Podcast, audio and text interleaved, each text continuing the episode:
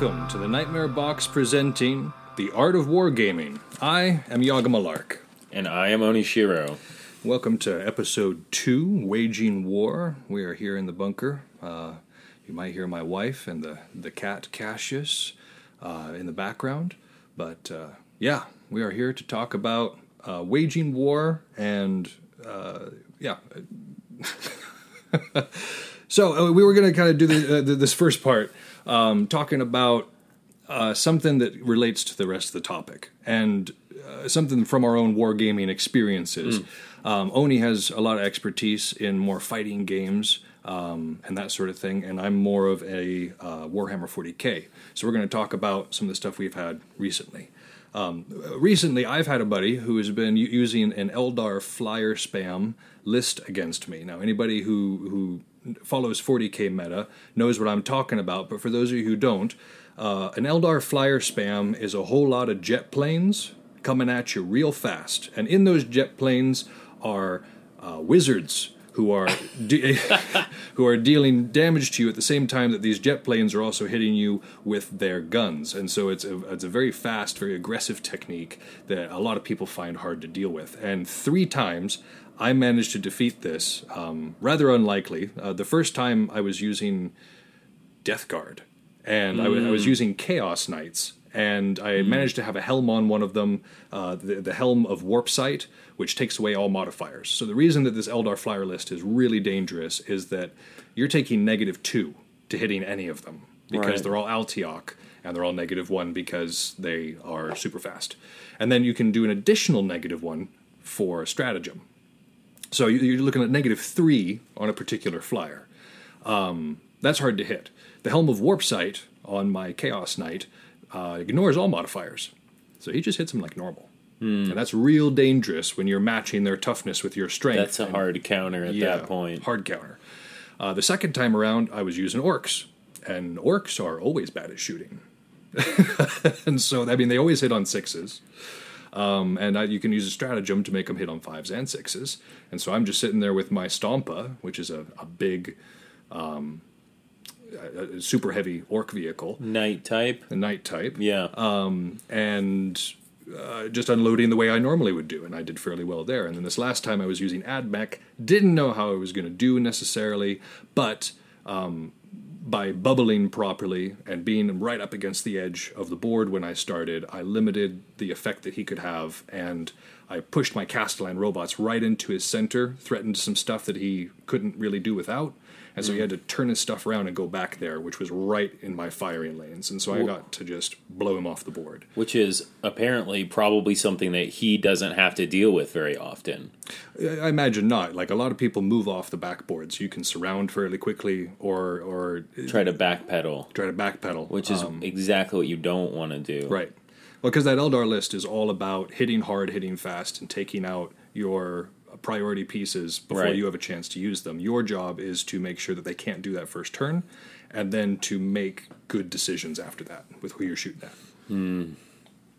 Yeah, no doubt. And especially with like having the spam, you know, that like super high pressure, you know, you have to have an effective way to combat that. Right, because sure. it's not just one aircraft or two aircraft. We're talking Yep. like three of these things coming at you, and yeah, it, it can be it can be rough.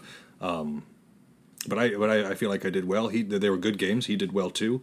But uh, just anybody who's out there listening who might be thinking, "What can I do about flyer spam?" Um, this might be the episode for you. But Oni, you uh, were just telling me about something in For Honor uh, that you thought related here as well. Yeah, well. absolutely. Dealing with spammers.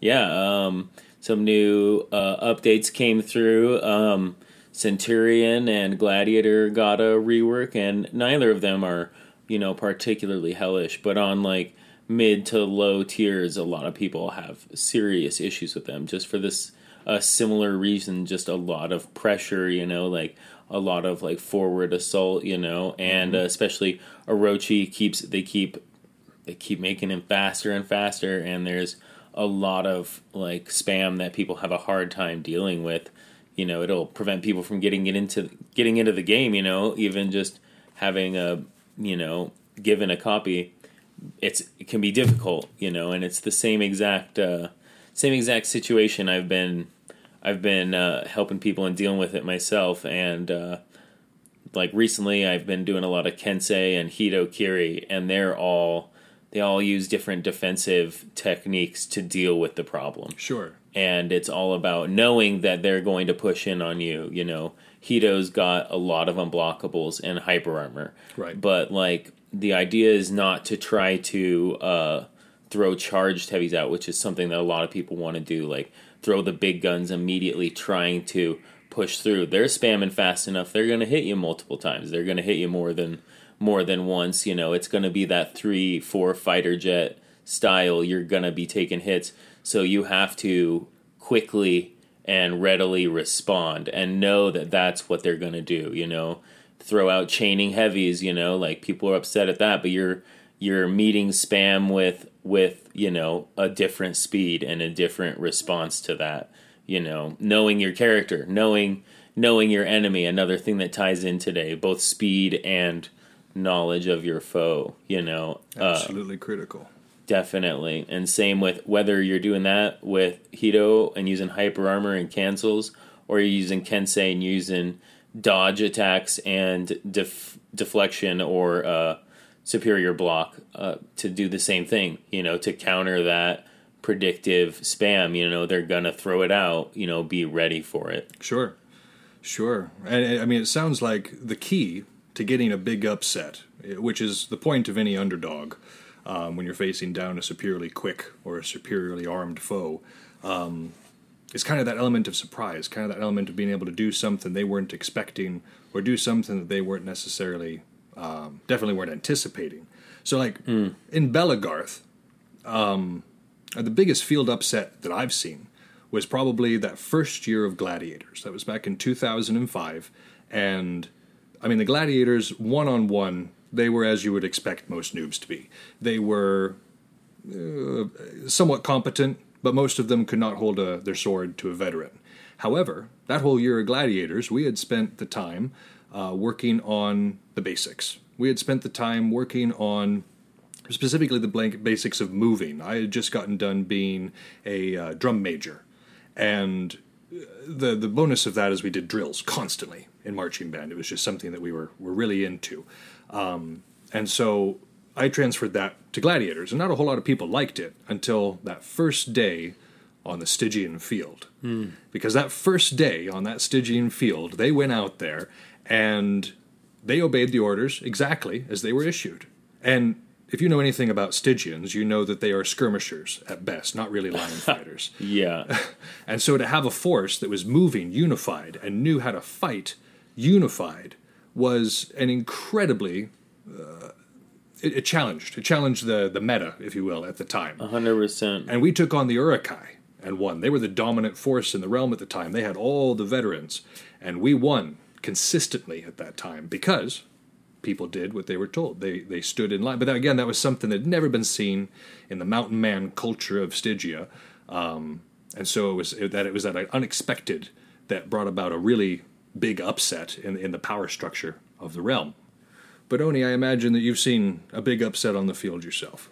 Yeah, absolutely. Um, uh, one actually uh, I had personally myself, and is a very very similar to a situation that you're talking about. Um, we were running uh, Valhalla uh, groups of two or more, and uh, well, I think there were some solos in there. That there always is, but uh, and I was rolling with Kaji, uh, Kaji Kuma, and um, we uh, we were a very prominent and practiced duo. and it was a very similar situation. You know, Stygia is known for their skirmishers. You know, they're they're strong solo fighters and uh, uh, flanking and flanking ability. Basically, you know, they're mm-hmm. they're yeah, it's a lot to deal with on a single situation. And Uruk-hai being the shield wall fighters, you know, the organized, well, semi-organized orcs that they are. They right. they try they and uh, fantastic, great unit. Um,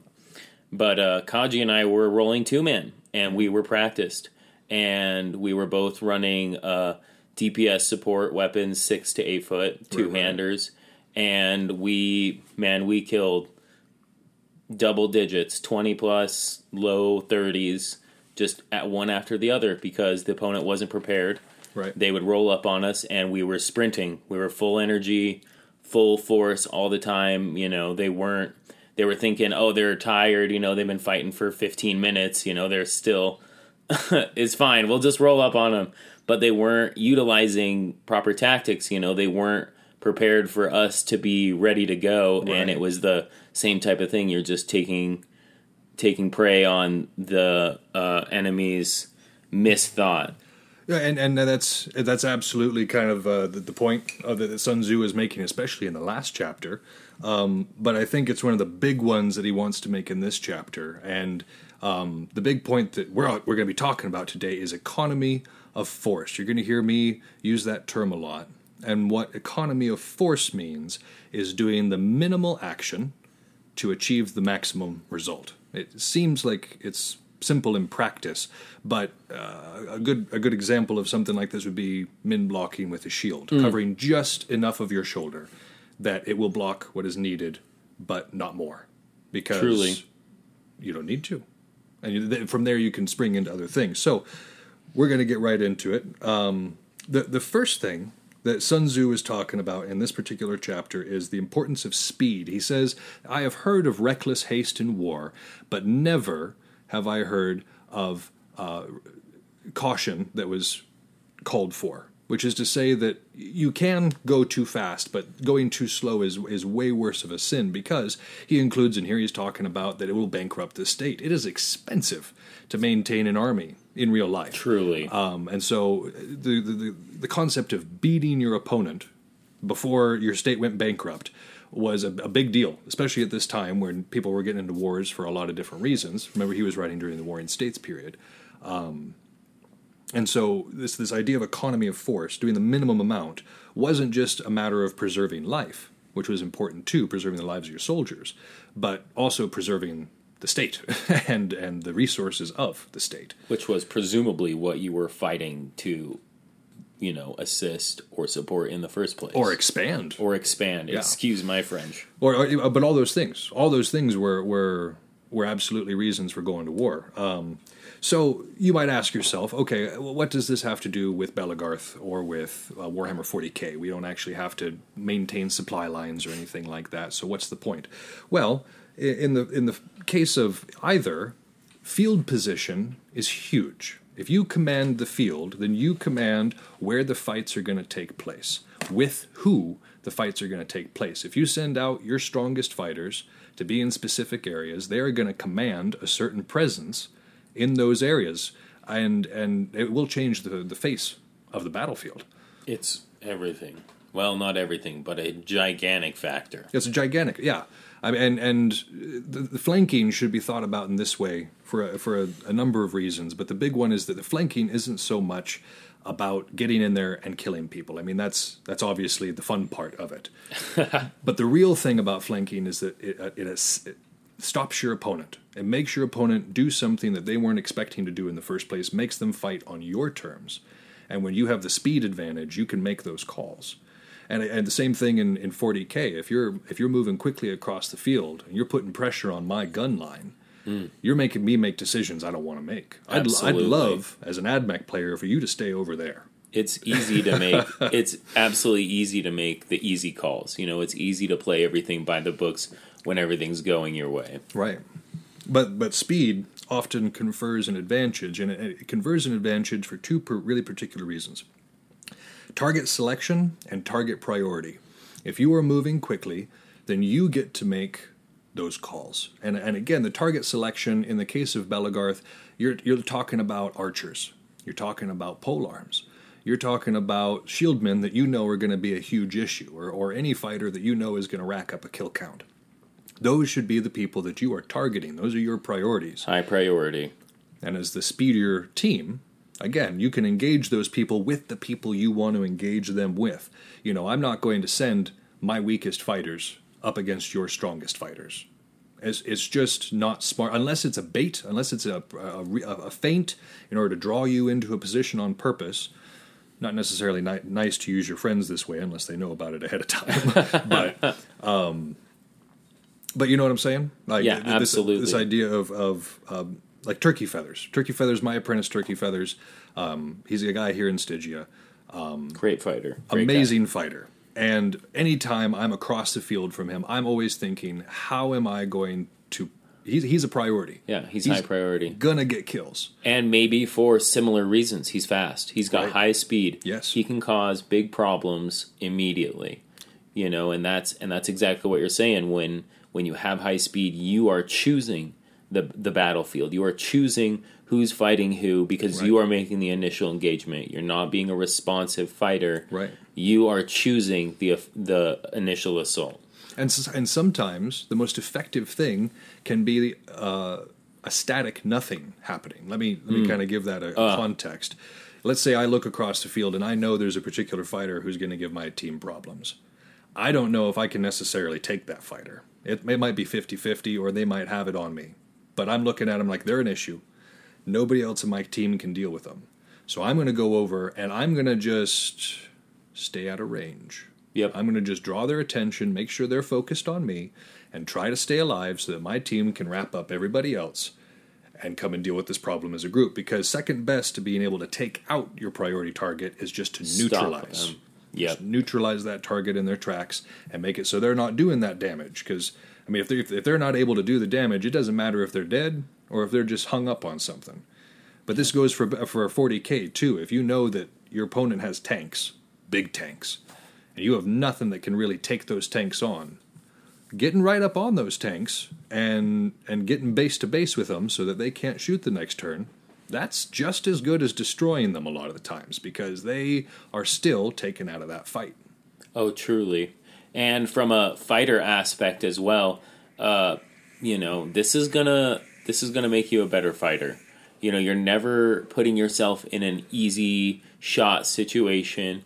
You're not gonna be like it's much more difficult to build bad habits fighting these fights. Right. You know, because if you're trying to learn, if you're trying to get better, these are the fights where you're gonna do it. You know. Exactly. And and speed is also exceptionally important, not just in terms of battlefield and battlefield position, but also one on one.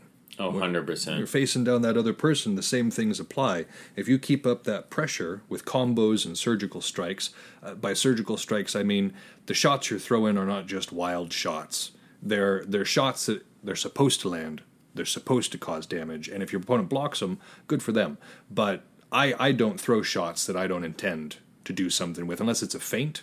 Yeah. But even there, that's an intentional thing that I'm doing to open somebody up. Yep. And you're doing it fast.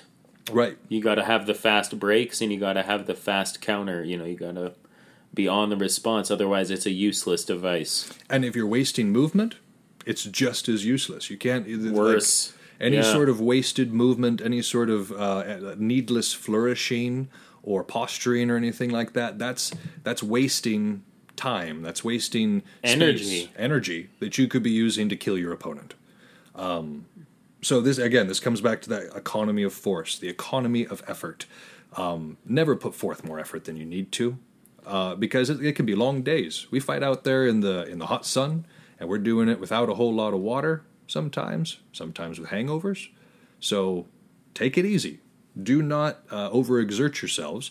And and again, this the speed thing is is not just about moving quickly, but also always moving with purpose. So after strength or uh, speed, uh, Sun Tzu talks about the importance of gaining strength from the enemy, and this is the other part of this chapter: is the idea of gaining strength from your defeated enemy, not just using a victory to be another laurel, but using it to, to strengthen your forces, to strengthen the state. And for Sun Tzu, this is literal. This is, he's talking about foraging instead of sending for supplies from the capital. You should always be grabbing your supplies from the enemy. And if you should capture 5,000 enemy chariots, you should absolutely appropriate 5,000 enemy chariots because they are now your enemy chariots. Destroying that kind of stuff is ridiculous. It's counterintuitive. Well, it's all very expensive, and and uh, yeah, it, it, would be a waste at that time. So re, re, repurposing that stuff was a was a good idea. Um, again, enemy enemy swords, armor, shoes. Um, these are all things that have been taken throughout history by people and, and just kind of uh, re- repurposed for their own things. But you might think to yourself, what does this have to do with wargaming? for the most part, we don't play for keeps. Like if I beat your army in Warhammer, I don't get to keep it, unless we're playing some weird deathmatch version of Warhammer that I've never heard of. Pink slipping armies. Right. Or or on the on the flip side of that, it's not like when we kill somebody in Belegarth, they stay dead. And we're not going to loot their gear because that's their gear. But um, kind of the abstract, uh, civility is absolutely a virtue, and learning from your opponent is something that you can do in these games where you can't do that necessarily in normal war because in normal war your opponent uh, is dead. Truly. hopefully by the end of it. But that means there's not a whole lot of conversation that can be had there. Here we can. You know, after we've done a match, after you and I have sparred, or after we've done a, a Warhammer game, we can sit there and chat afterwards. And if I was an absolute tool the entire time and made it a terrible game for you or a terrible fight for you, you're not going to want to teach me a whole lot. If you saw a huge hole in my defense or a huge error in my technique, I, you'd be disinclined to tell me about it because Massively. I'm a jerk. Yeah. There's no reason. But if I've been polite the entire time, if I've abided by the rules and not tried to skimp by on anything, and if we've had a nice, fair, clean, friendly match, well, then I can absolutely turn to you at the end of it and say, hey, how did I do? And you can say, oh, wow, I really like these portions, but this could use some work, or, you know, your formation here was, a little, try this, you know. We can have that back and forth. We can learn from one another.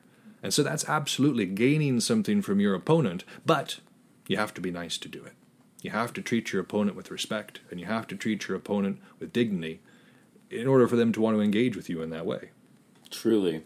And even, you know, even in old world situations where your opponent would die, if you blindly look at the fight and say they were defeated and don't, you know, look at what strategy your enemy was using, you know, the casualties that you took, you can go on to fight another fight and lose, you know, countless men or resources because you didn't take into consideration what your enemy was doing and what they brought to the table. Absolutely. So learning from your enemy is absolutely gaining strength from them. Um, and in Warhammer 40k, you can do this literally. Uh, because um, most of the world, including here in the United States, plays by ITC, which is International Tournament Circuit rules. Uh, if you're in Europe, you do Europe rules, but basically everybody else who plays on a national or a big level uses ITC format. And with the ITC, there's a primary mission that everybody's trying to get. Let's say there's six objectives on the table, and you need to control or contest five of them in order to get a bonus point. But in addition to that, there's a bunch of secondaries that you can take, things that you can tailor to your army. And I would advise anybody who's having trouble thinking, like, what sort of secondaries should I be taking here? Do something you're going to be doing anyways. Be advantageous to your army. Be advantageous to your army. For instance, I'm a gun line. My main mission with my big guns is to take out your big guns before they hurt me. I should be taking Big Game Hunter just about every time that it's allowed to me because those are the things I'm hunting anyways. Or if I'm playing my orc army and I'm screaming across the table across at you, well, I'm trying to get behind enemy lines anyways, aren't I? Truly. Why not get points for it too? You know, and so uh, there's there's a, a philosophy behind that too. Do as little effort as possible. If your secondaries in Warhammer are something completely deviant from what your army is capable of, you're not going to score points. Um, so so do what you're doing anyways. Try to score points doing what you would be doing anyways, and uh, in this way you can also gain strength from the enemy without you know knocking him out afterwards and taking his models, which is inadvised. Unless you're playing black market Warhammer. right? You know? Right. We're Underground Warhammer. no holds barred. Two men enter, one man leaves. I brought the Tyranid, man. You're going down tonight.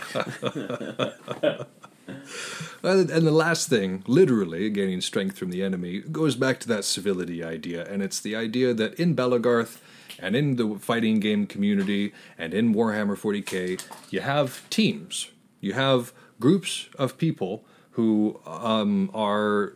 Sorry about that. My cat, true to form, decided to try to sabotage the uh, show again by getting into Oni's bag, and we had to deal with that briefly. Uh, so I, I, was on the point of recruitment that um, in all these organizations, you have groups of people, teams that are vying for international competitions and international notoriety. The best way to attract people to your team, the best way to sell your brand, is to be a good opponent. Is to be somebody who they walk away from the field or they walk away from the table and they're like, man, I may have gotten my butt handed to me right there, but he did it with a smile. And I'm real happy to have met that that person, you know, like that's that's what we should be striving Truly. for, I think, you know, because uh, uh, again, I I know there were several teams that I was turned off of in Belegarth that I was offered membership in that I didn't want to be a part of because they had this reputation for for being mean to people or for being uh, exclusive or something like that. And I didn't I didn't want that reputation. Again, you know you might know those people and they're not that way, but if you come across that way, you know it's all about how you come across. It's all across. Uh, yeah, exactly. So if you're looking to recruit people, uh, honeys, vinegar, some sort of proverb about both of those. mm, truly, yeah, yeah. If you, you know, and that's a big deal if you are trying to go with these methodologies, because if you are running vinegar style, you know, these people are less inclined to actually work with you, right? Or might, you know, work with you at first, but bear heavily in mind how they were treated or how mm-hmm. they perceived how you treated them. Right, right. Regardless of your intent, you right. know, where if you are, you know, good game, good game, and, you know, talking to people and being a good sport, you know, generally, like, uh, people are much more open to at least interact with you and be open minded as to fighting with you. Or, I mean, just being nice to you back as well. Truly. Doing everything we were talking about there, learning from each other. Yeah. Yeah, no, it's civility is always best. Um, we don't want to call it chivalry or anything like that because it has nothing to do with gender, but it has everything to do with dignity and respect between people. Um, but to use something that doesn't involve any of those things, let's go to our battle of the day. Um, oh, I think you know. I don't know. I think. Oh well, yeah. No civility. Truly. No. Yeah. Uh, so some might look at this the, the Mongols, and wonder how did a group of steppe-faring hunters, nomads, manage to build one of the largest empires that has ever existed on this earth and do it in a very short amount of time hmm. with a whole lot of success. Well, they used the uh, things we were talking about so far in this episode. They use this whole economy of force, uh, the economy of effort, speed, and gaining strength from the enemy to always be one steppe ahead because they had to be. Mm. They, they, couldn't afford not to be. So yeah, there's the, no missteps in that situation. No, no, you, you can't make mistakes. But the step uh, trains you not to make mistakes, and so uh, Genghis and his brood uh, did quite well at, at doing so. So today we're talking about the Battle of Nankou Pass, and this happened in 1213 um, and was technically between Genghis and the forces of then Jin China. Um, but this was Tolui specifically, his general who had, he had sent to say, This is the shortest route between our main forces and China. I need you to secure it. And the, the way that, the, as the name suggests, Nankou Pass, um, it was between the plateau of the dragon and the tiger and was about 20 miles away from the capital. We're talking mm. real close. But the pass itself was about 14 miles long. And on either side, you had fortified positions. We're talking full on walls with spikes and dudes manning those walls who were trained in archery and pouring oil down on people. Like it was just not a good place to go. Huge counter siege units, huge, yeah. dangerous archers. Right. Ridiculous numbers. Mm-hmm. Which is what China had on its side. So Tolui, approaching this, of course, knows he can't directly assault the walls. He hasn't brought any siege weaponry of any sort, and cavalry make for a poor siege unit. So what he ends up doing is he ends up sending his general Jebe. I don't know if I'm actually pronouncing that correctly. I've only ever read his name, um, but he sends this general Jebe to go about halfway down the pass, looking as though he is a reconnaissance party. So he gets about halfway down the pass, turns around, and goes into a full retreat well, the Chinese soldiers manning these forts are like, ah, we got them. And so they do this full on attack. They come pouring down out of the different portcullises and down out of the sides of the pass, going down after this retreating horseman reconnaissance party that then turns around with the uh, rest of the army who have just come up behind. And the Chinese defenders now find themselves in a very hopeless position against a strong enemy in a strong counterattack position. They destroy the army going against them, and then move up and seize the forts on either side, securing this pass for future movement. That are basically unmanned at that point because of the overextension. Exactly. So in this way, um, Tolui used both of these things we're talking about. He used speed because once that battle was on, it was over very quickly. We're talking infantry versus cav. That doesn't work out well for the infantry in most No. cases. Um, and then he used seizing the strength of the enemy because he took these forts. And then later in the campaign, when they tried to siege, uh, lay siege to the the Chinese capital, uh, and were repelled the first time because winter was coming on, they had these strong positions, such as Nankou Pass, to fall back to, so that the next year, when everything thawed, they could immediately move out and resume the campaign. At which point, they took over China, most of China. A relative term for such a large landmass. The South held out for quite a while. They had the walled cities. Um, but yeah, so like I said, Tolui uh, did both of these things. Was very good at them. He, he showed incredible economy of effort, and that's really one of the most crucial things in waging war. Like we were saying, is just making sure that everything you do is aimed at destroying the enemy. If you're doing a one-on-one fight, you shouldn't be throwing shots that you don't know where they're going to land. Every shot you throw should be aiming to take a limb or kill them or whatever the case may be. And if you're doing stuff in Warhammer 40k, you should not be taking shots at things that you have no hope of killing. If you've got a group of guardsmen and you're shooting them at a Knight, strength 8 or T8 with uh, strength 3 weapons, it's not going to go You're well. wasting your time. Especially, I mean, if that's the only option you got, it's the only option you got. But if you've got tanks and things that can aim at that Knight, those guardsman shots are far better placed at something else. And, Truly. And so, using every shot to count is kind of what I got out of this. What do you think? Oh, absolutely, and that and that ties into the same thing you were talking about before. You know, changing your secondary to what you're going to be doing anyways. You know, use your strengths as an application. You know, if that's if that's what you got, if you guys are the best cav and you are fighting against a group of archers, you know, use their hubris against them. You mm-hmm. know, you know they're huge numbers. You know they think they're just going to stomp you. Make them try to use that against you. You know, pull a retreat in front of them, an aimed retreat. Make them overextend. You know, like, and then do what you do, and Right. then use that against them and do what you do. Run them down. You know, they're not going to be able to make it back up the hill. They're no longer in an advantageous position with a bunch of counter siege set up. You know, they're now you've changed because you knew what, what they were going to do. You know, you agged on what you wanted them to do. Controlling the battle, making them go where you want them to go, having the priority objectives where you want them. These are the key factors of the economy of force. So, application. Yeah, um, well, the- I think the application of some of these concepts um, would be better served by some stories from us. Um, so, neutralization, the idea of neutralizing your opponent on the field with your actions. I I, I rather enjoy this one, No, it's absolutely classic.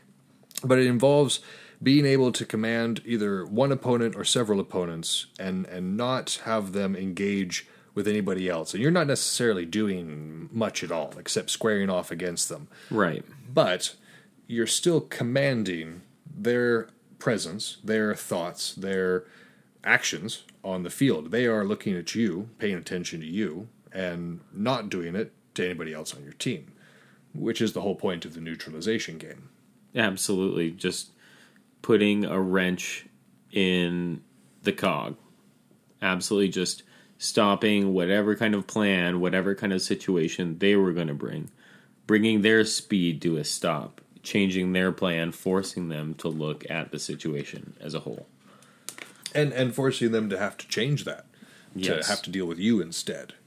Um, and, that, and that's one of the huge points about neutralization. You- And this is true in, in Warhammer 40k as well. Like I said, if you rush your opponent's tanks and engage them in combat, it doesn't matter if you can actually kill them at that point. They can't shoot you.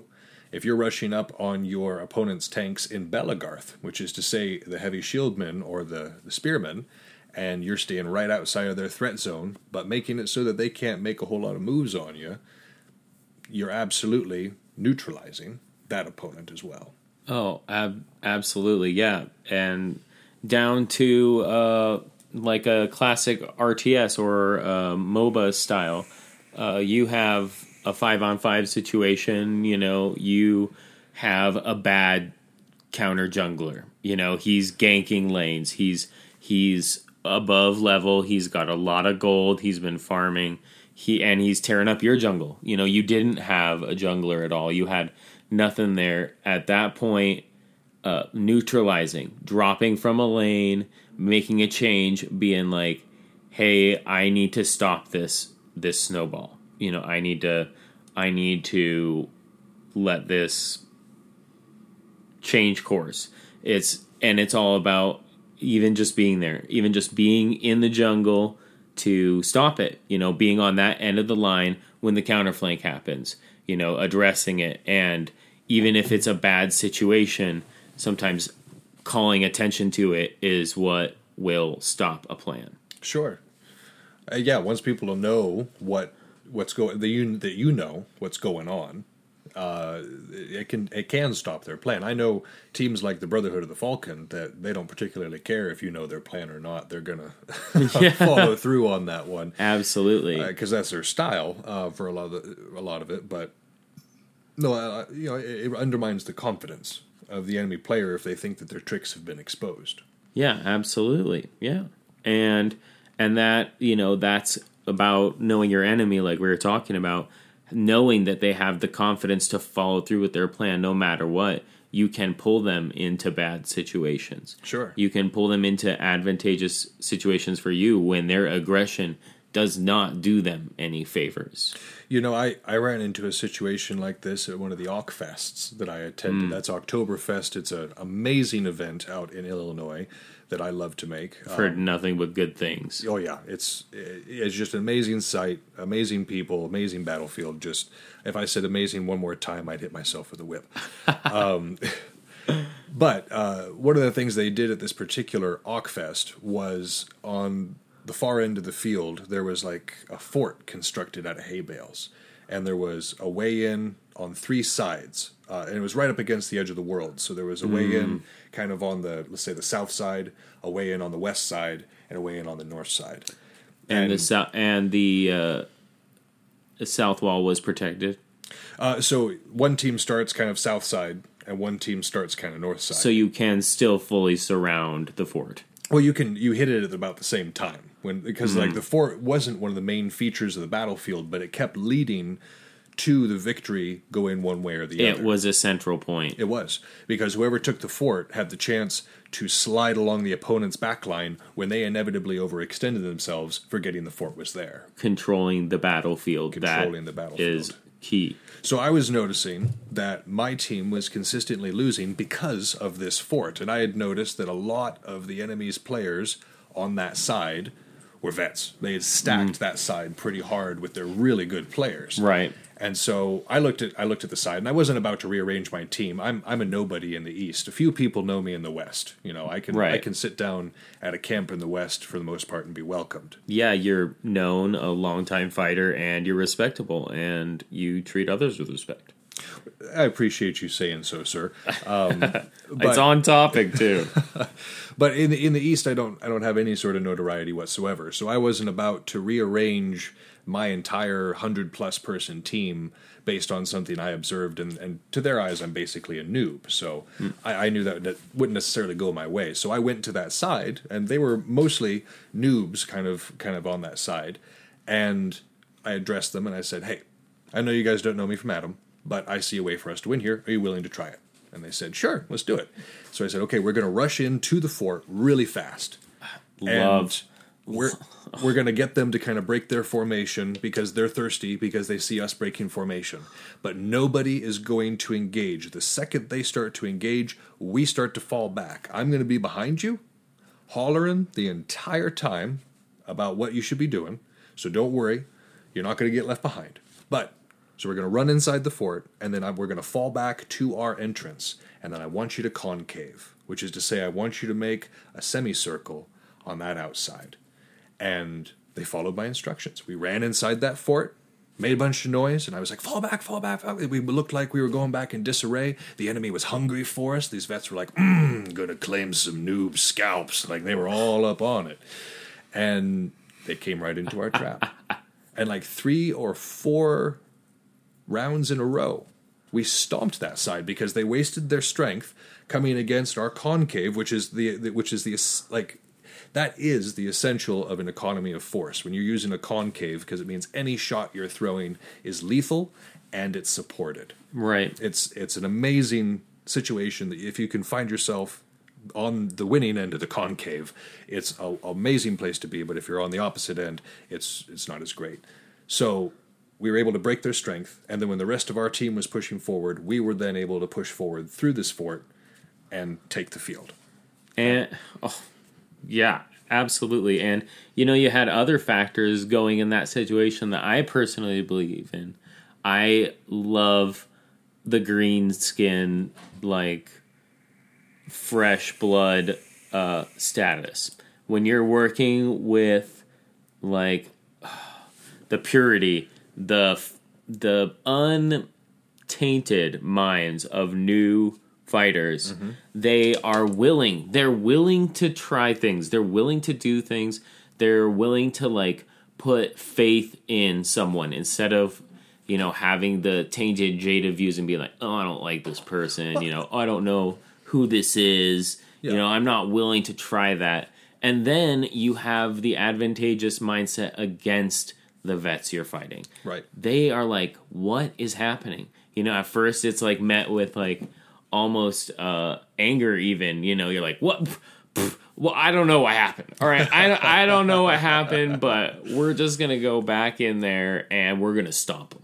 Right. No big deal. And you do the same thing. Happens again. And they're and they're boosted because they're like, oh, we just got it. Mm-hmm. They these guys are not invincible. These this is not an unbeatable situation.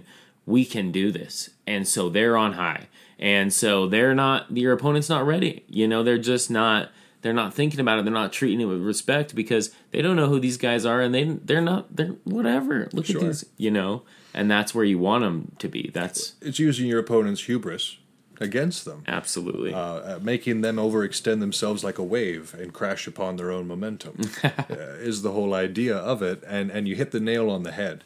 I think when you were talking about. Um, the the spirit of new fighters. And I, I, know that vets rip on noobs a lot, but one of the things that I love about new fighters is that they're usually hungry for a plan. Mm. They're usually hungry for somebody to say, "Hey, we're going to roll in in an oblique formation, and then you and you are going to roll around the sides." Like they, because they haven't been around and they don't have an assumed plan in their head. Vets, I think, are more resistant, like to big plans because a lot of them have already gotten an assumed role. They like, have their style. You know what? Six years in, I decided that I was a tank, which means I'm walking at the enemy. And if I've got people on either side of me, that's swell. But my job as a tank is to walk at the enemy. I don't want to hear your plan because I, sir, am walking at the enemy. so, but it's not. You know, it's it's it, they they found something they're comfortable with, and so especially if a noob is trying to tell a vet what to do, a lot of times we'll be recalcitrant. And it's again, you say we're jaded, we're cynical, yeah. but we've seen a lot of things fail. But I, the nice thing about new fighters is that you can say, "Hey guys, I got a plan. Let's try it." And as long as you're not sitting there trying to like, I didn't pull rank. I didn't. Yeah. I didn't sit there and be like, "You should no, listen to me just, because." I said, "I got. I got an idea you re- you just reached out. Yeah, yeah, exactly. And that's and, and that's something that I think veteran fighters, you know, from fighting game community to real life fighters in these multi-man situations can learn from is flexibility. Sure. Yeah, you are you are you know a, a tank fighter. Maybe be open to a different use of a tank. You know, be open to you know you got someone you know that throws out these kind of crazy whack ideas and they're like yo i know you're used to walking for it over here every time but like why don't you try walking forward from this angle over here while i'm doing this and instead of just being like well, dude i don't know what the honky donk you're talking about, maybe there's something to it. You know, And and no, you're absolutely right. That flexibility is huge, and and I think again the the, the trap a lot of vets fall into is a lot of us have been in a unit for a while, mm. and so we've adopted our unit's style, so to speak. You Yeah. know, like when you speak of God Squad, you know that there's a particular style they bring to the field. Absolutely. When you speak of the Urukai, you know there's a particular presence that they're always going to have. When you speak of an Urukai fighter, they, they Yep. most most units are kind of typecast. Yeah. In a way, like they're looking for a particular type of person, a particular type of fighter, in order to to fill out their ranks to make it look like a cohesive whole. Es- especially when you have these national teams that don't always get to practice together. They Right. they want a cohesive style and a cohesive, you know, plan. So it, it kind of makes sense that vets might be resistant uh, to doing something that might be outside of that norm or. or Ah, the cat. Um, so, uh, but yeah, so it, it makes sense to me. But you know, this is this is an idea to. If somebody's got an idea, why not listen? Um, you never know. It could just be that you know it's not a great idea, and the next time you don't do it because the the beautiful thing about something like Belegarth or the beautiful thing about something like War for Hammer 40k is that if you mess up, you're not actually dead. Truly. You are momentarily out of the fight. You get a breather, and then you can get right back into it. So new ideas uh, help you kind of discover these these scenarios and discover these situations and the the more that you're in them, the more that you experience tactical situations and new ideas within them, the more your mind's going to expand. The more options you're going to have in your toolbox, and also the more things you're you're going to know are not going to work. You know, for as long as I've been doing this, which has been a, a decently long time at this point, a hmm. full frontal charge nine times out of ten does not work Garbage. just doesn't work unless you are an extremely well armed, well armored force just rolling over an opponent. a low tier, like low risk situation. The full on charge is disorderly. The full on charge is disruptive to command and control, and it, it can isolate your best fighters uh, and, and make and take them out of the fight, neutralize them before they're able to be used in a, in a way that's advantageous to your team. because the others in that wave that are not at that pace that are not able to follow the cavalry the footmen they're not going to be able to properly support the tip of that wave the first frontal crash Right, right.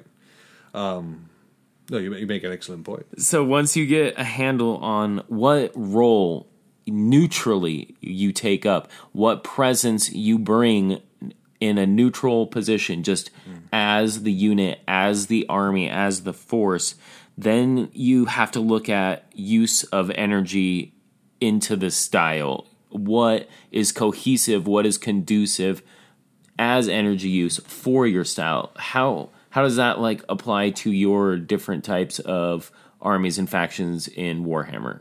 Well, yeah, you had a very interesting point. Um, and in, in Warhammer, we have three different like main theories for the building of an army. We have a gun line, which is what I typically like to play, and the way that works is you have your your core figures, which are your your big guns. I like to use Onager Dunecrawlers and Kastelan robots because I'm AdMech. Right. Um, but they're your big guns. They do a lot of damage. They typically move fairly slowly, and you've got them surrounded by your chaff, your your fodder, your fluff. Um, and these are just, I use Skitarii, um, but the idea is that you want to extend that bubble out as far as you can. You want to have as many of these um, these Skitarii or these these these bubble uh, units out there because they die instead of your guns. Is the idea Interference. interference. They they get in the way so that your big guns can do their talking, and they're- don't get interrupted by things like charges or or um, something that doesn't go according to that plan. Right. They're conducive for energy use for that style. It allows you to put as much heat as you can Right. into your big arm. So the neutralization factor occurs when your bubble uh, encounters your enemy force. Hopefully, that bubble out there is is distracting enough and is doing enough that your enemy wants to shoot at it and engage with it instead of your big guns. Meanwhile, your energy is directed to the big guns, which should be uh, targeting very specific targets. You, Right. your, your target priority should be on. So with my Onager Dune crawlers, I am always targeting the biggest, shootiest thing on their side because I want to neutralize that. I want to make sure that they cannot reach out and touch me with their big guns because once that's off the board, I can pick my targets as I will. Yeah. It's just a matter of convenience at that point. and it's and it's both it's all three of the factors in waging war it it uh, well mainly in this one the two plus neutralization which we've touched upon very heavily. Right. it's use of neutralization. You know what your interference is going to do and so you're ma- you're using that as a mastery. Your every move you know exactly what you need to do. In based on the enemy you know which which way you want to head and that way you capitalize on speed. You don't have to mess around letting those units go to waste like a lot of people like to do. They're like these are my interference guys whatever. This is my shockwave troops. And they just let them die. You need to capitalize on them as much as you can. Use them to their maximum. That way when you're hitting with that in the big arm the big cannon you're maximizing you're getting everything out of it Right. it might only get you a couple extra shots but those couple extra shots might be game winning yeah, those can win the match.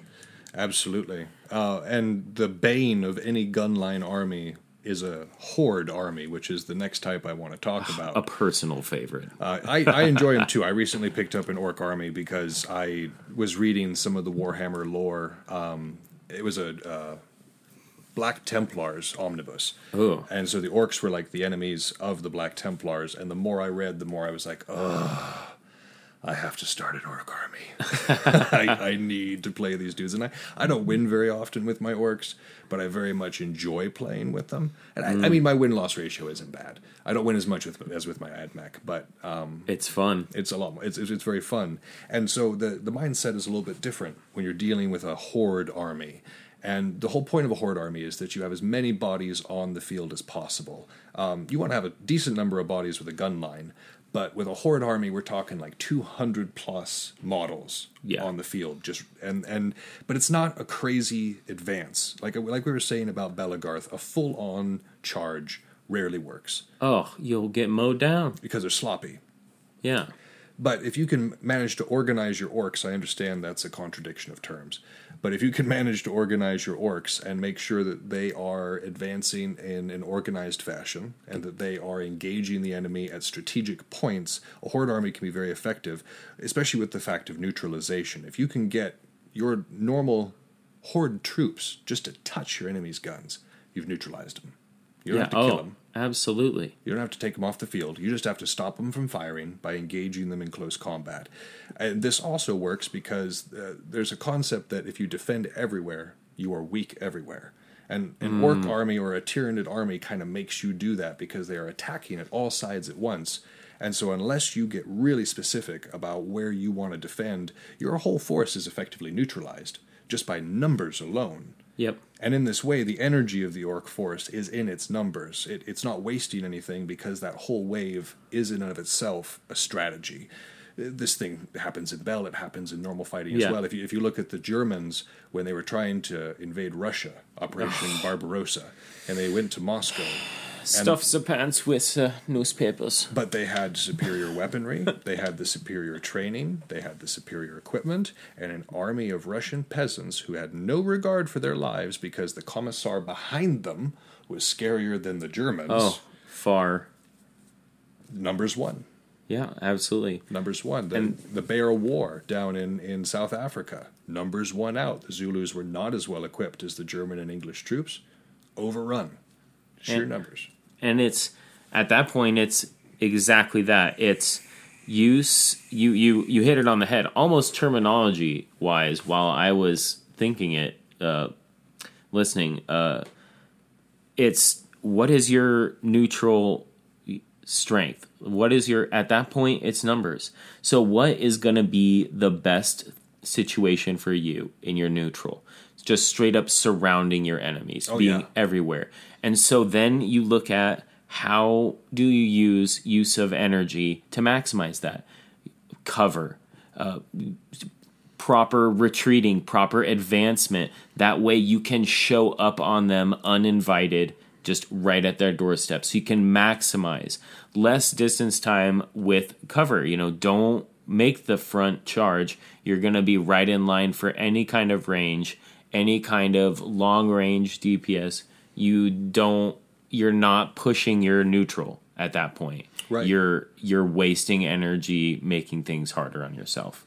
And and the other issue you have is that if you're using a horde technique in Belegarth or in Warhammer 40k, you need to capitalize on your numbers. If you're trying to engage people in any sort of equal situation, you are doing it wrong. Your whole idea is to try to catch your enemy out of position so that you can wolfpack them with your superior numbers and whittle them down without having to face their full strength. Because man to man, a horde army is not as strong normally. No. But what they have is those numbers, and so every single fight should be capitalizing on said numbers. The final type of Warhammer army, and honestly Belegarth army, if you want to expand the term lo- like far enough, is an elite army. And an elite army is exactly what it sounds like. We are mm-hmm. talking the best of the best of the best, sir. They have the best equipment, they have the best armor, they have the best weapons, the best training. They are just nifty. when when I said personal favorite to Horde, I I was wrong. This is this is actually absolutely my personal favorite. I was gonna say, usually when you play me, you want to play my Dark Angels. Yeah, Elite Force. I I like fighting outnumbered. I actually I I think Horde's my favorite to battle against. Sure. I love the outnumbered. I love the elite forces. Well, it makes for a good story, you know, going against it. Like that's part of the reason I like playing orcs is because I'm like, this is whether I win or lose, this is an epic battle, you know. Absolutely. So uh, I, I, I feel you, I feel you, but I I struggle with elite forces because there is no room for error with an elite force. With a horde None. force, if you lose ten dudes in a in a reckless endeavor, you have a little bit of leeway. Uh, with a gun line, if something goes slightly wrong, if you've uh, allowed for contingencies, you should be okay. But in the in the in the case of an elite, every single loss is huge. Every single model or every single player that goes down is is a massive loss to your army, and so you have to be very concerned about your angles of fire. You have to be very concerned about your your loss to, to taking of enemies ratio, and attempt to keep all of that up. Um, so you're you have to abide by these rules even more strictly in this case than others. Oh yeah, exactly that. That is that is hundred percent what I was gonna say. You need you need to be on point. You need to have everything from your neutralization down to your knowledge of your enemies down because you can't make any mistakes and you need to capitalize on all of theirs. Well, and a good example of an elite force is a Marine army.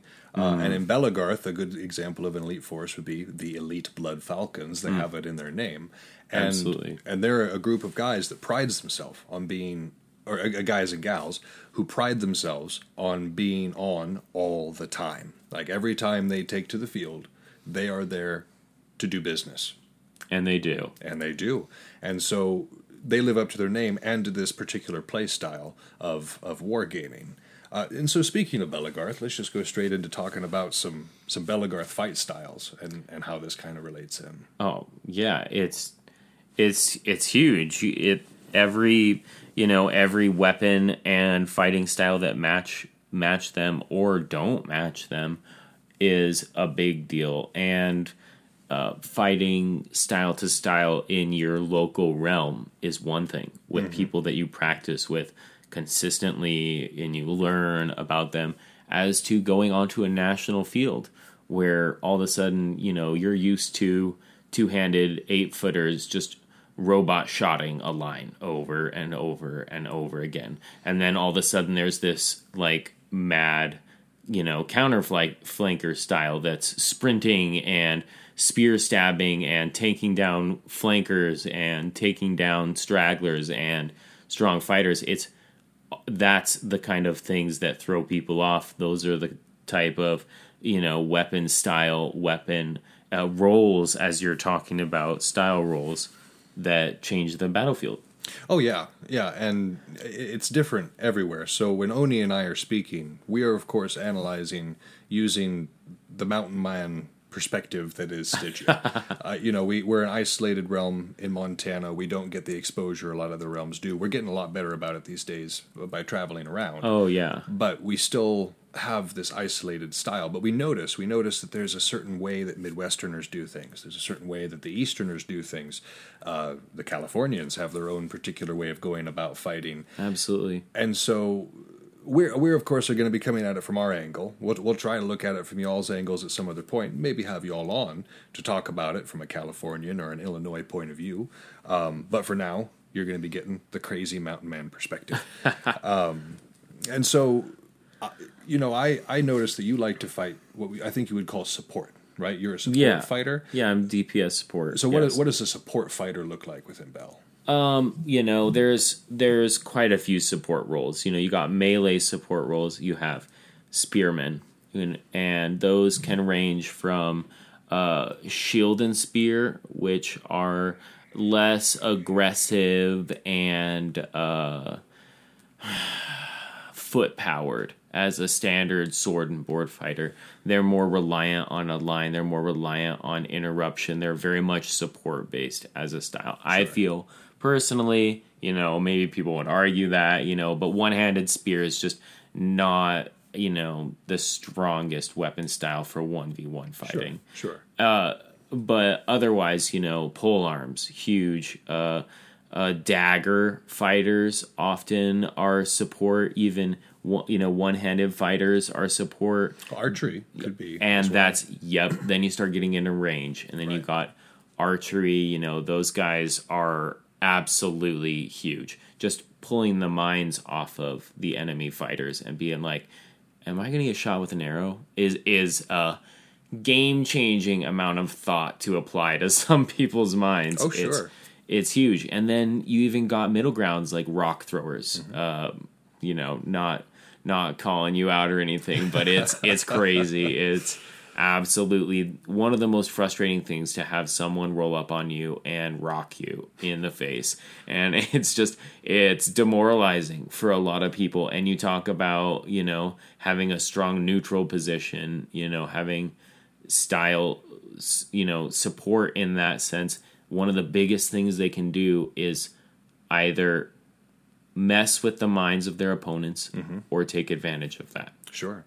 And so everything a support fighter is doing is is backing up or supporting, obviously, Yep. the advance of the DPS or tank fighters. enabling that's what we got to do we got to either yeah and i guess that's a better way to put it when we are messing with our opponent's minds or taking advantage of it we are either enabling our our tanks our dps to do their job to do their uh proper use of energy their neutral stance Right. or we're taking advantage of theirs I dig it.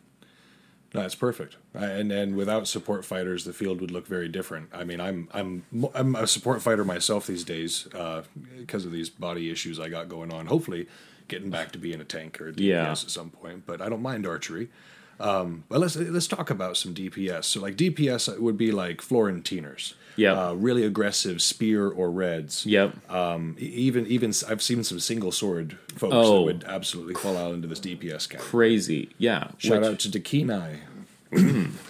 name drop in the crazy one handers there Dude, there's nothing like them though and that's the thing you know just as i was talking about a big ore shotting red fighter on a line you have crazy single handers you have no idea what they're going to do and the dps they can pump out can be phenomenal. Absolutely, and and obviously, as the name implies, without your DPS, your your damage inflicting fighters, you're not gonna win. no. I mean, they obviously need the support of the the support guys, and they usually need a tank to kind of go in and mess things up for them. But a, a damage person should be concerned with one thing and one thing only, and that is dealing damage to the opponent. Yeah, absolutely, and minimizing uh, damage upon themselves because that is definitely going to impede their ability to do their job, to maximize their energy output and maximize what they're supposed to be doing.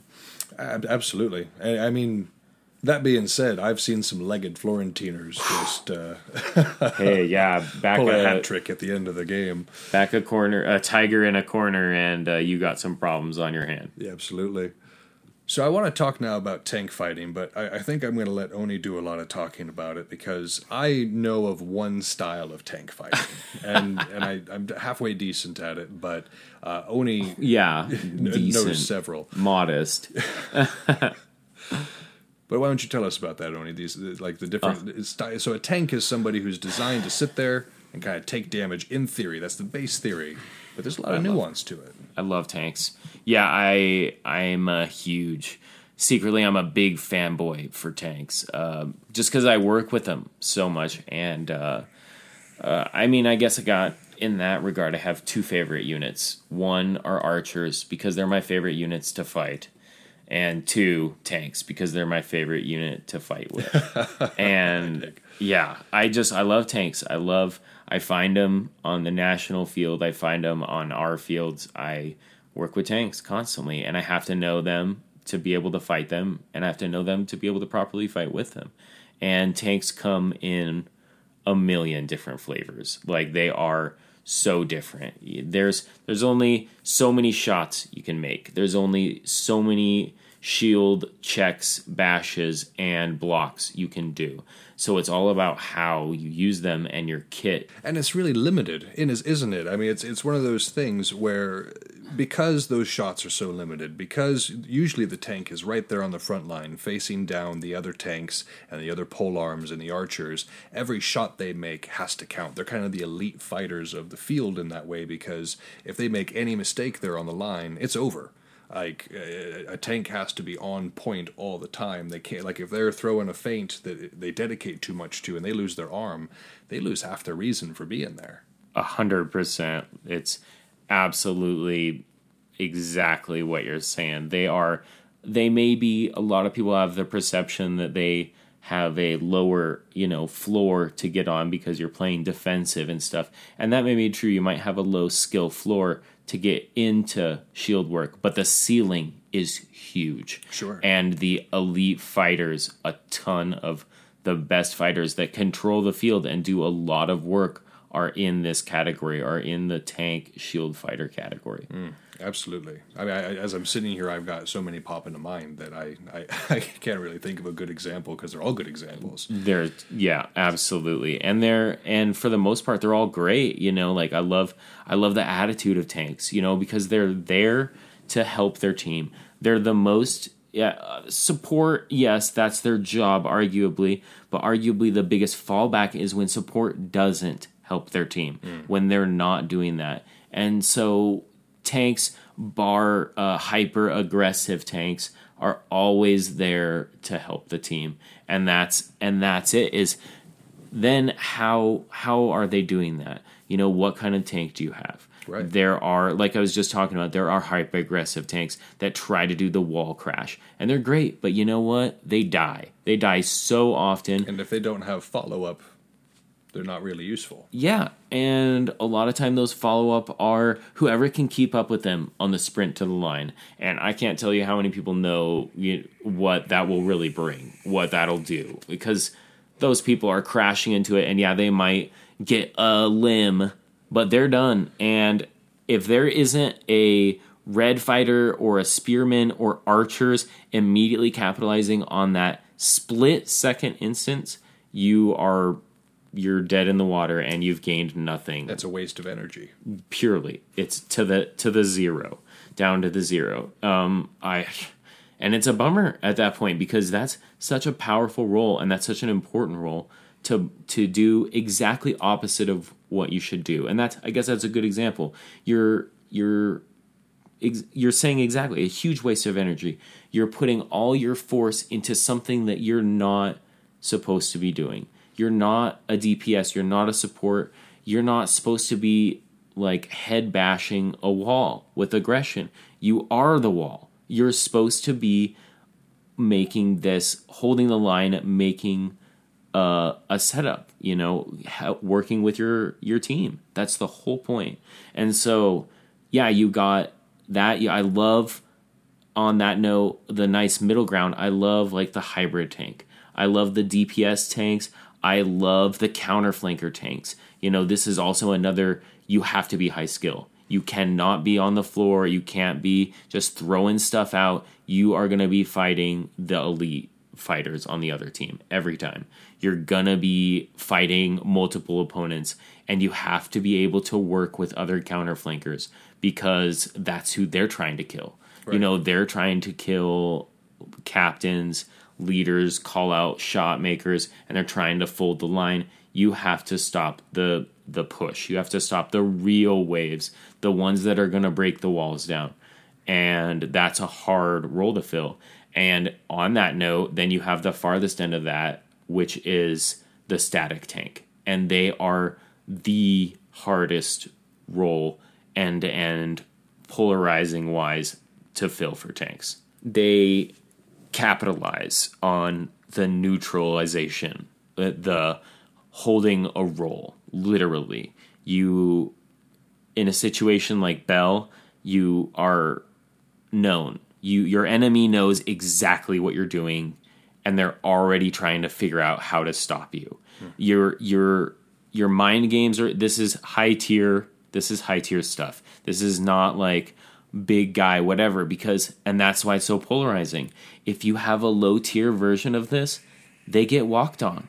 You know, if you cannot back up the wall that you're throwing up, you're it's worthless and that's about using your style and that's and that's where that comes in that's the problem if you have a wall that goes berserk when they get charged they're worth they're just as worthless as the shieldman that's just checking the line yeah you're not backing anybody up you're just opening yourself up you're it's it's not conducive. You need the high skill, you need the parries, you need the pocket shots, you need to be play hyper defensive. Make them overextend. They're coming at you. You're you're standing there motionless waiting like I love counterfighter tanks. Even if the even the slow roll is just it's the best thing ever because it, people fold. The lines start to move, even if it's solid and you have a spread out like static tank line.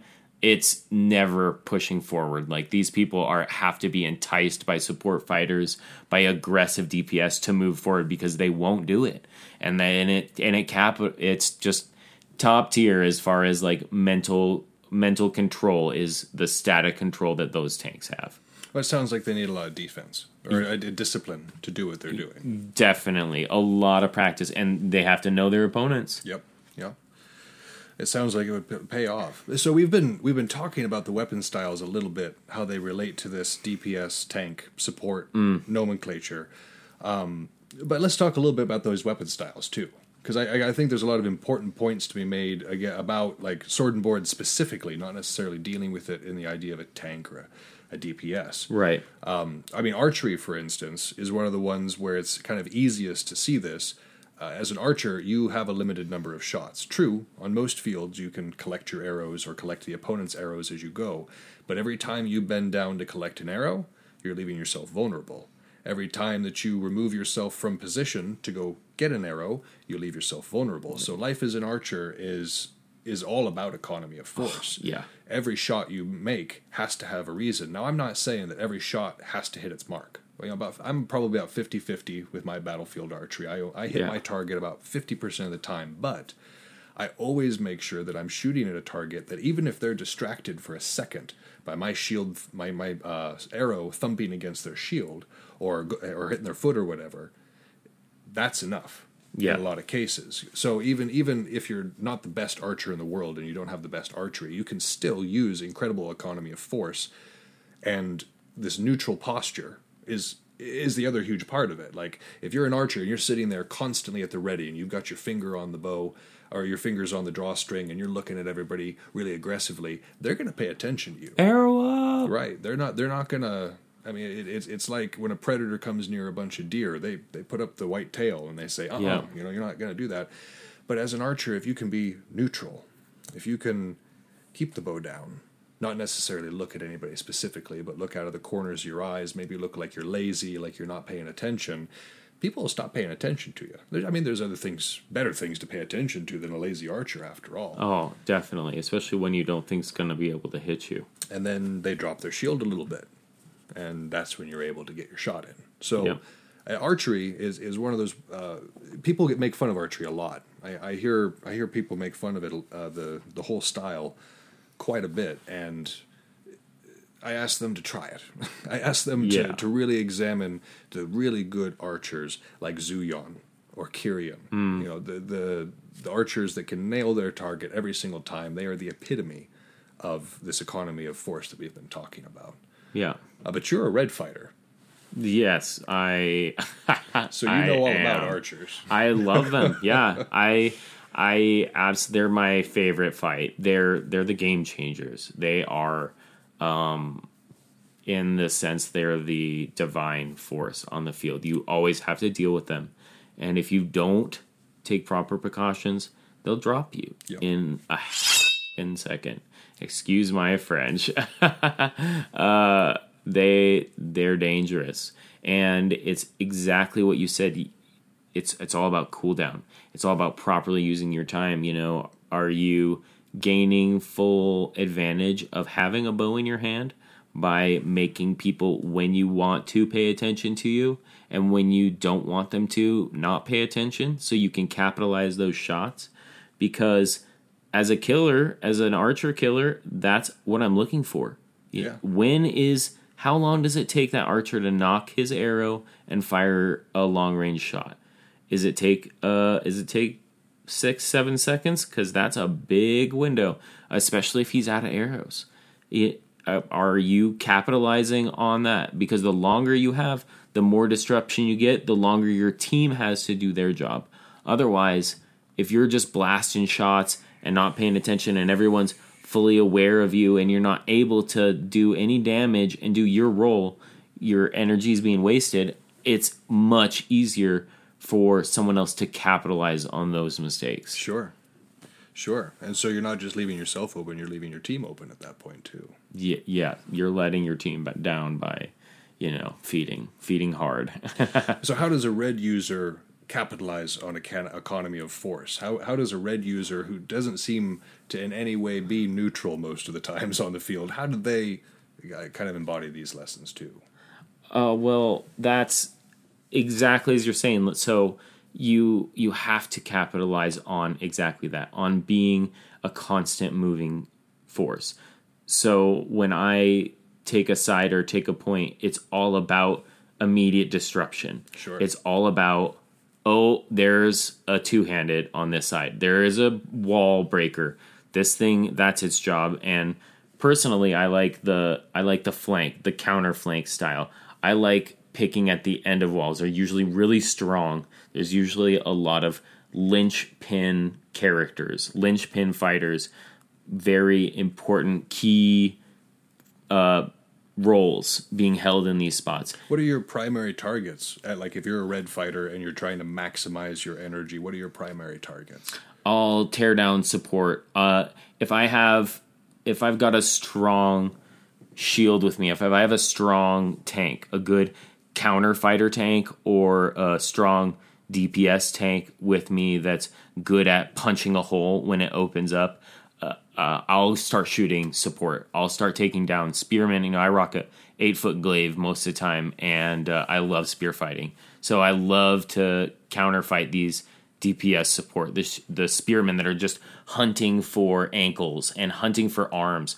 I chop them down. You know, I, I take the arm and I make the shieldmen push me because that's what the shieldmen are going to do. They see me going out for a punish and they're like, now's my chance to shut this support down, to stop this red fighter from being able to break reds. And that's when the that's when the good tank steps in. You know, and that's why it's support. You are you're pushing for your teammates. I'm enabling uh, my tanks. I'm enabling that aggressive tank to then punish. You know, the other tanks are messing up. Now they're fishing me. You know, they're fishing and that's where the style comes in. You know, I'm I maximize speed, I want speed. And I may not throw as many shots out as some red fighters, and I may not throw as many sh- stabs out as spearmen, but I'm maximizing what I'm doing. Like I'm maximizing the force of a red on the field. And obviously, with a red, as heavy as it is and as hard as it is to correct, you're not throwing shots that you don't think are going to connect. Never. Yeah. Never. I never throw a feint that doesn't lead into a stab. I don't throw, you know, any kind of if I even if I'm throwing a sweep, I better have at least multiple targets in range. That way if one thinks it's directed at someone else, they don't see it coming at them. It's I I am all about maximum use of energy, maximum parry, like counter fight. You have to. Maximum effort. you have to. It's it's just it's just as we're talking about with those elite shieldmen, you you got to be able to make as many correct speedy, quick, clean decisions as possible in a consecutive manner.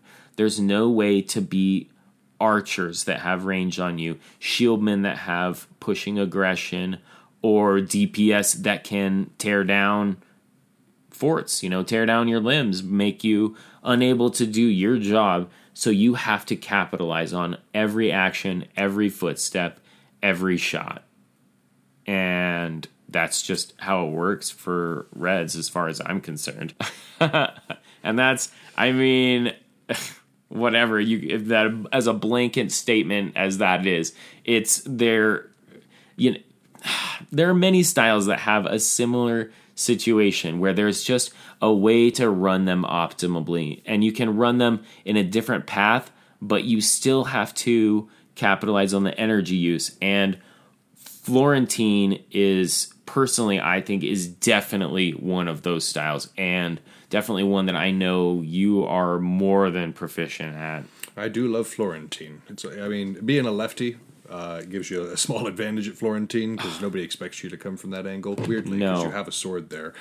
Um, but But you have two swords. You do, you do, and, and but that's also a weakness because uh, as a Florentiner, your economy of force begins far before you ever actually get into combat. Yeah. Because as a Florentiner, if you get shot on your way to your fight, or if you are stabbed by a, a long distance spear shot, or nabbed by a javelin, or any of the other things that a shield would normally guard against, Yep. you are no longer useful as a Florentiner. So a Florentiner must rely on one of two things to succeed to maximize their energy and uh, be where they're supposed to be. And and these are either the hard flanker Florentiner who relies on mobility, Yep. or the counter Florentiner who relies on surprise. They're more of a stealth thing, and and you can tell them apart by where they appear where the line starts to break as, as people get close. Because the flanker has already gone wide.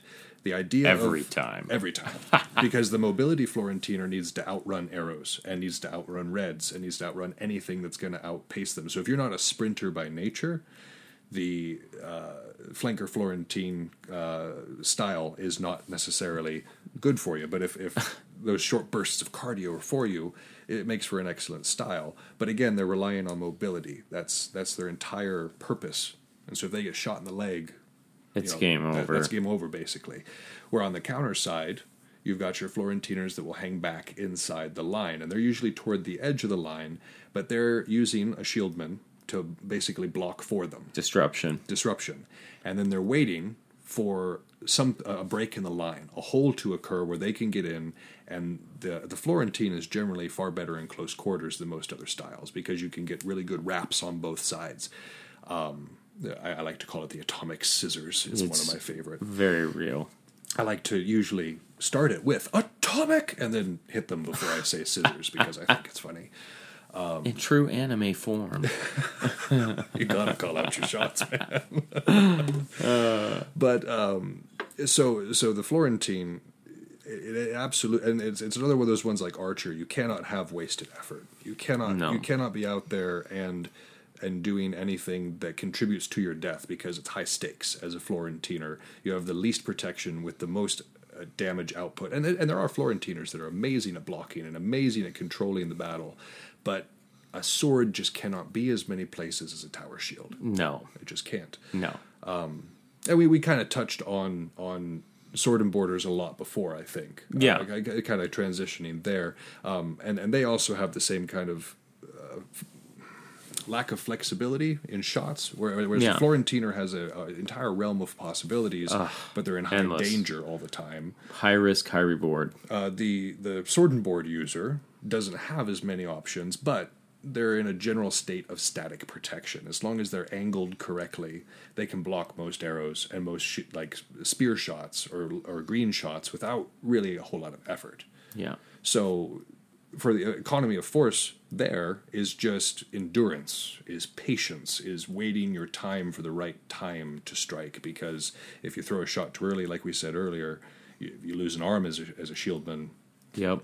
You're just a walking shield at that point. And while you still have your use, you don't have that lethal bite. Can't do damage. So it is far better as a shieldman to sit there and suffer the, uh, the the blows of the enemy and wait for them to make a mistake and overextend. I think. That's and that's where you need that support. That's where your support comes in. That's that's why squatting is like such an important thing. Even if you are a lone type fighter, being able to uh, fight with an anchor point off of it, you working with someone, even just knowing what they're doing, even if it has nothing to do with what you're doing technically, the fact that you know that they're tanking and they're pushing this, it's all about teamwork and working together in that regard. So the last big one that I can think of that I know you are definitely take as a personal style. Uh, most people have a hard time with it, even though it's the basis for the sport. Uh, single blue. It is. I, I preach that all the time. Any of my students know that I, I, I say that entirely too much, but it, but it's true. and and you'd think on a field as diverse as having a bunch of reds, which is to say pikes and spears and archery and Florentiners, which are people using swords in both hands, and with all that diversity, a single sword wouldn't seem uh, a wise decision for armament, but it can in fact be one of the most useful styles on the field in that it has the truest form of flexibility. A single blue user has the best speed. I mean, even a, a, min red user is encumbered by their weapon naturally. Uh, a single blue isn't. They can go just about wherever they please. They uh, and so the skill ceiling is extremely high. Yeah, If you're out, I mean, I I recommend to anybody to go out there with just a single blue and do it for a year because your skill level will go through the roof. Oh, galaxies. but um, and so when you see a single blue user on the field, they're either very new and can't afford a shield, or they're somebody who's very dangerous and should be avoided because they know what they're doing. The reason they take to the field with just a single blue is they have mastered these points we're talking about. hundred percent Economy that you can't because again, no wasted effort with the single blue. You're dead. I mean, you you mess up at all and you're dead. Yeah. So they have to they have to capitalize on every situation. They have to use their their teammates even more so than than any of their other companions. Any.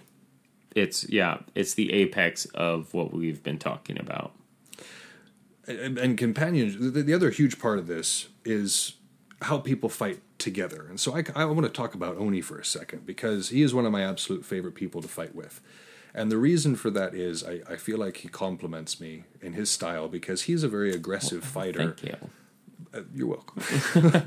but he but he's not aggressive in, in like the berserker way that we're, we're talking. He doesn't just run in and get himself killed. He's a guy who enjoys opening shots. He uh, baits the enemy. He gets in there and, and makes moves and, and makes the enemy rethink about where they're going to go.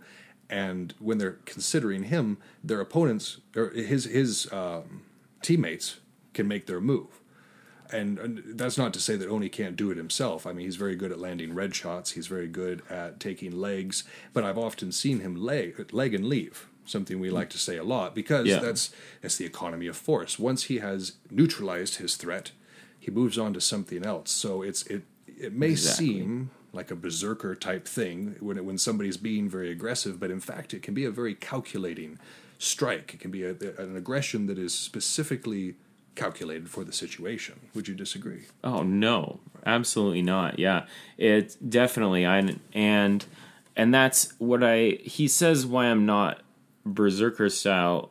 Very honestly, because he knows I use the rage at the the sound. You know, I'm A lot of people that fight with me know I am loud. I am so so loud, and I I use it as a form of disruption, and it places my neutral stance immediately in an aggressive slot. You don't need to know me to know what I'm doing right there. And that's what I want to do. I want to make them focus on me, let the other support, the other DPS tanks do their job unhindered. You know, Sure. make sure that archers are trying to shoot me and I use it deceptively. I pull that, I build upon that, and then I immediately break it.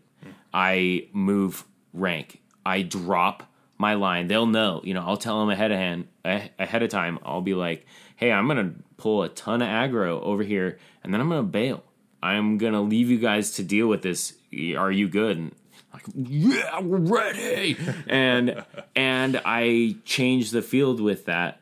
I'll then and I know you know a a good tank on the other end of the field. You know, I got a I got a Kaji, I got a Malark over, I got I got a Turkey over on the other side of the line, and they know I'm coming.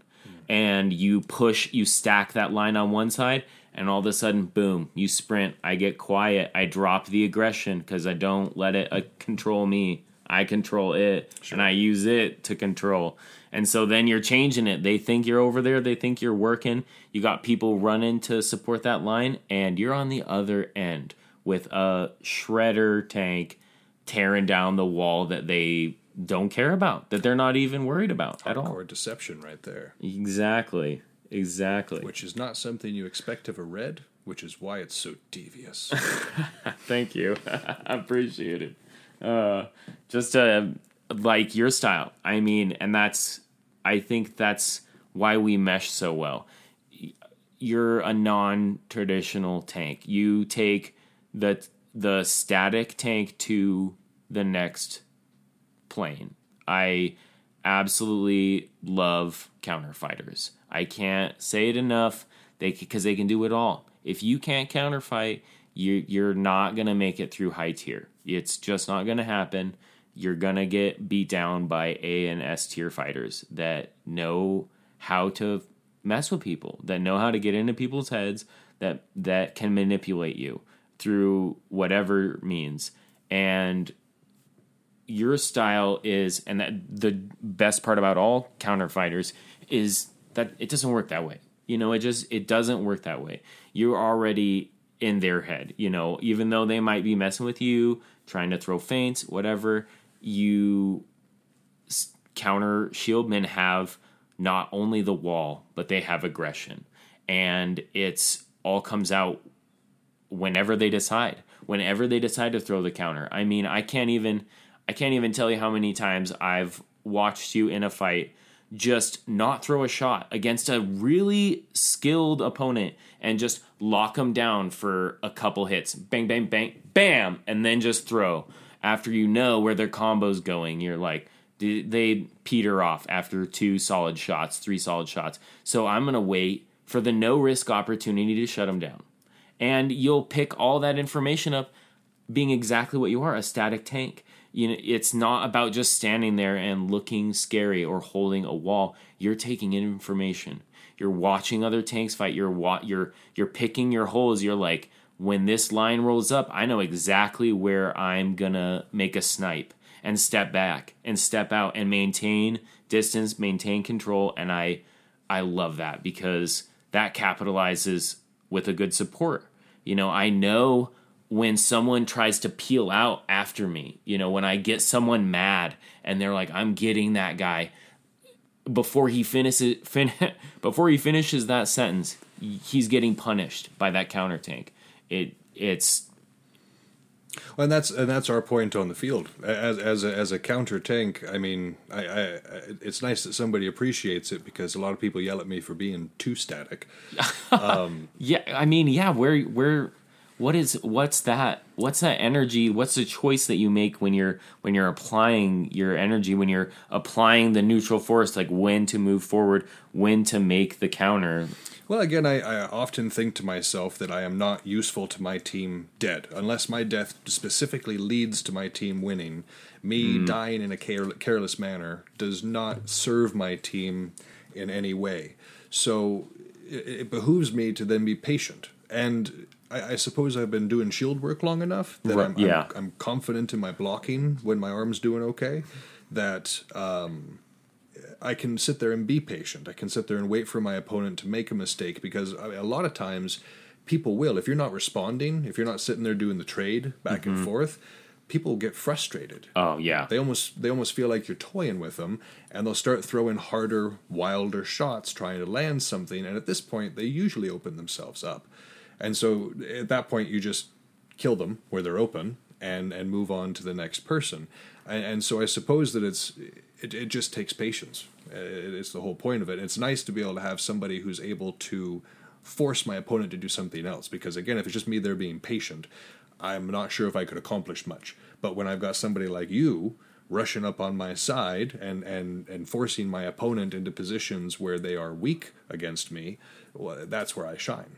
and that absolutely and that's and that kind of leads into like our last point on this which is uh fighting cooperatively and the types of fighters that work well together. So we are both uh highly we can we can be highly aggressive but we're counter fighters at heart. We want to uh affect our opponents in one way or another and and we both open holes in that way. So we are we're both essentially in different manners aiming our use of energy at the same types of goals so in the end we work well together whether i open a pocket or you open a similar pocket for me we can advantageously uh, simultaneously take advantage of these things.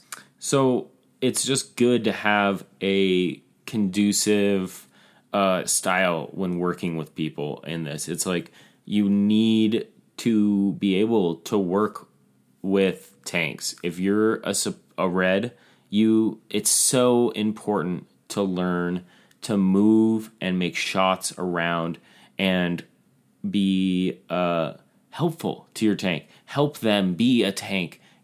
Draw aggro. Do these things, and it's important for tanks to be able to work with support weapons, to support a spear, to cover an archer, to pull aggro. They that's that's your job, and and your job is to help. Your job is to carry your fellow men around you.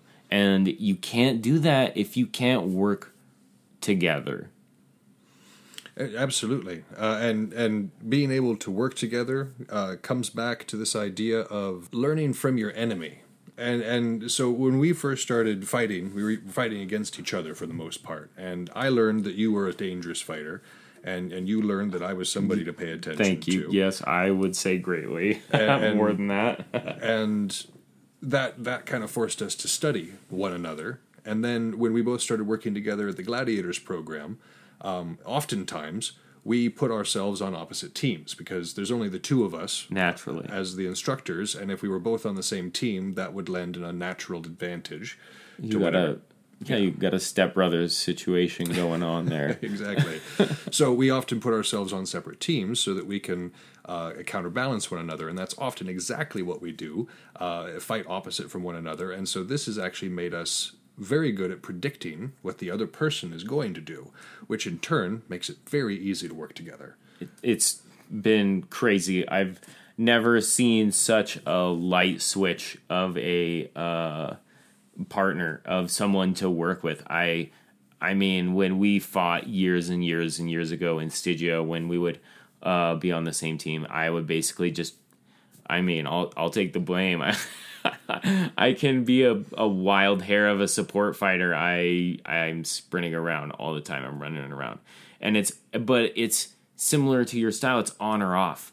But my native position is on switch, and I use the off as the deceptive, where you are the opposite, mm-hmm. and the off is the native, and the switch on is the deception, which is really what's made us such a good team. Is it's so easy to quickly uh, apply the other side of the switch. I don't need to turn on if uh, or vice versa if you're already ready for that Right. click you know and and when we've been fighting like that for yeah it it excuse the ramble of the brain but that's how I that's how I felt when it first happened and we had not we we we teach together so much I'm I'm used to just fighting against you and the kids learn from that as you were saying like they pick up how to assess proper targets and not just you know fold to a pressure to figure out that there are different ways to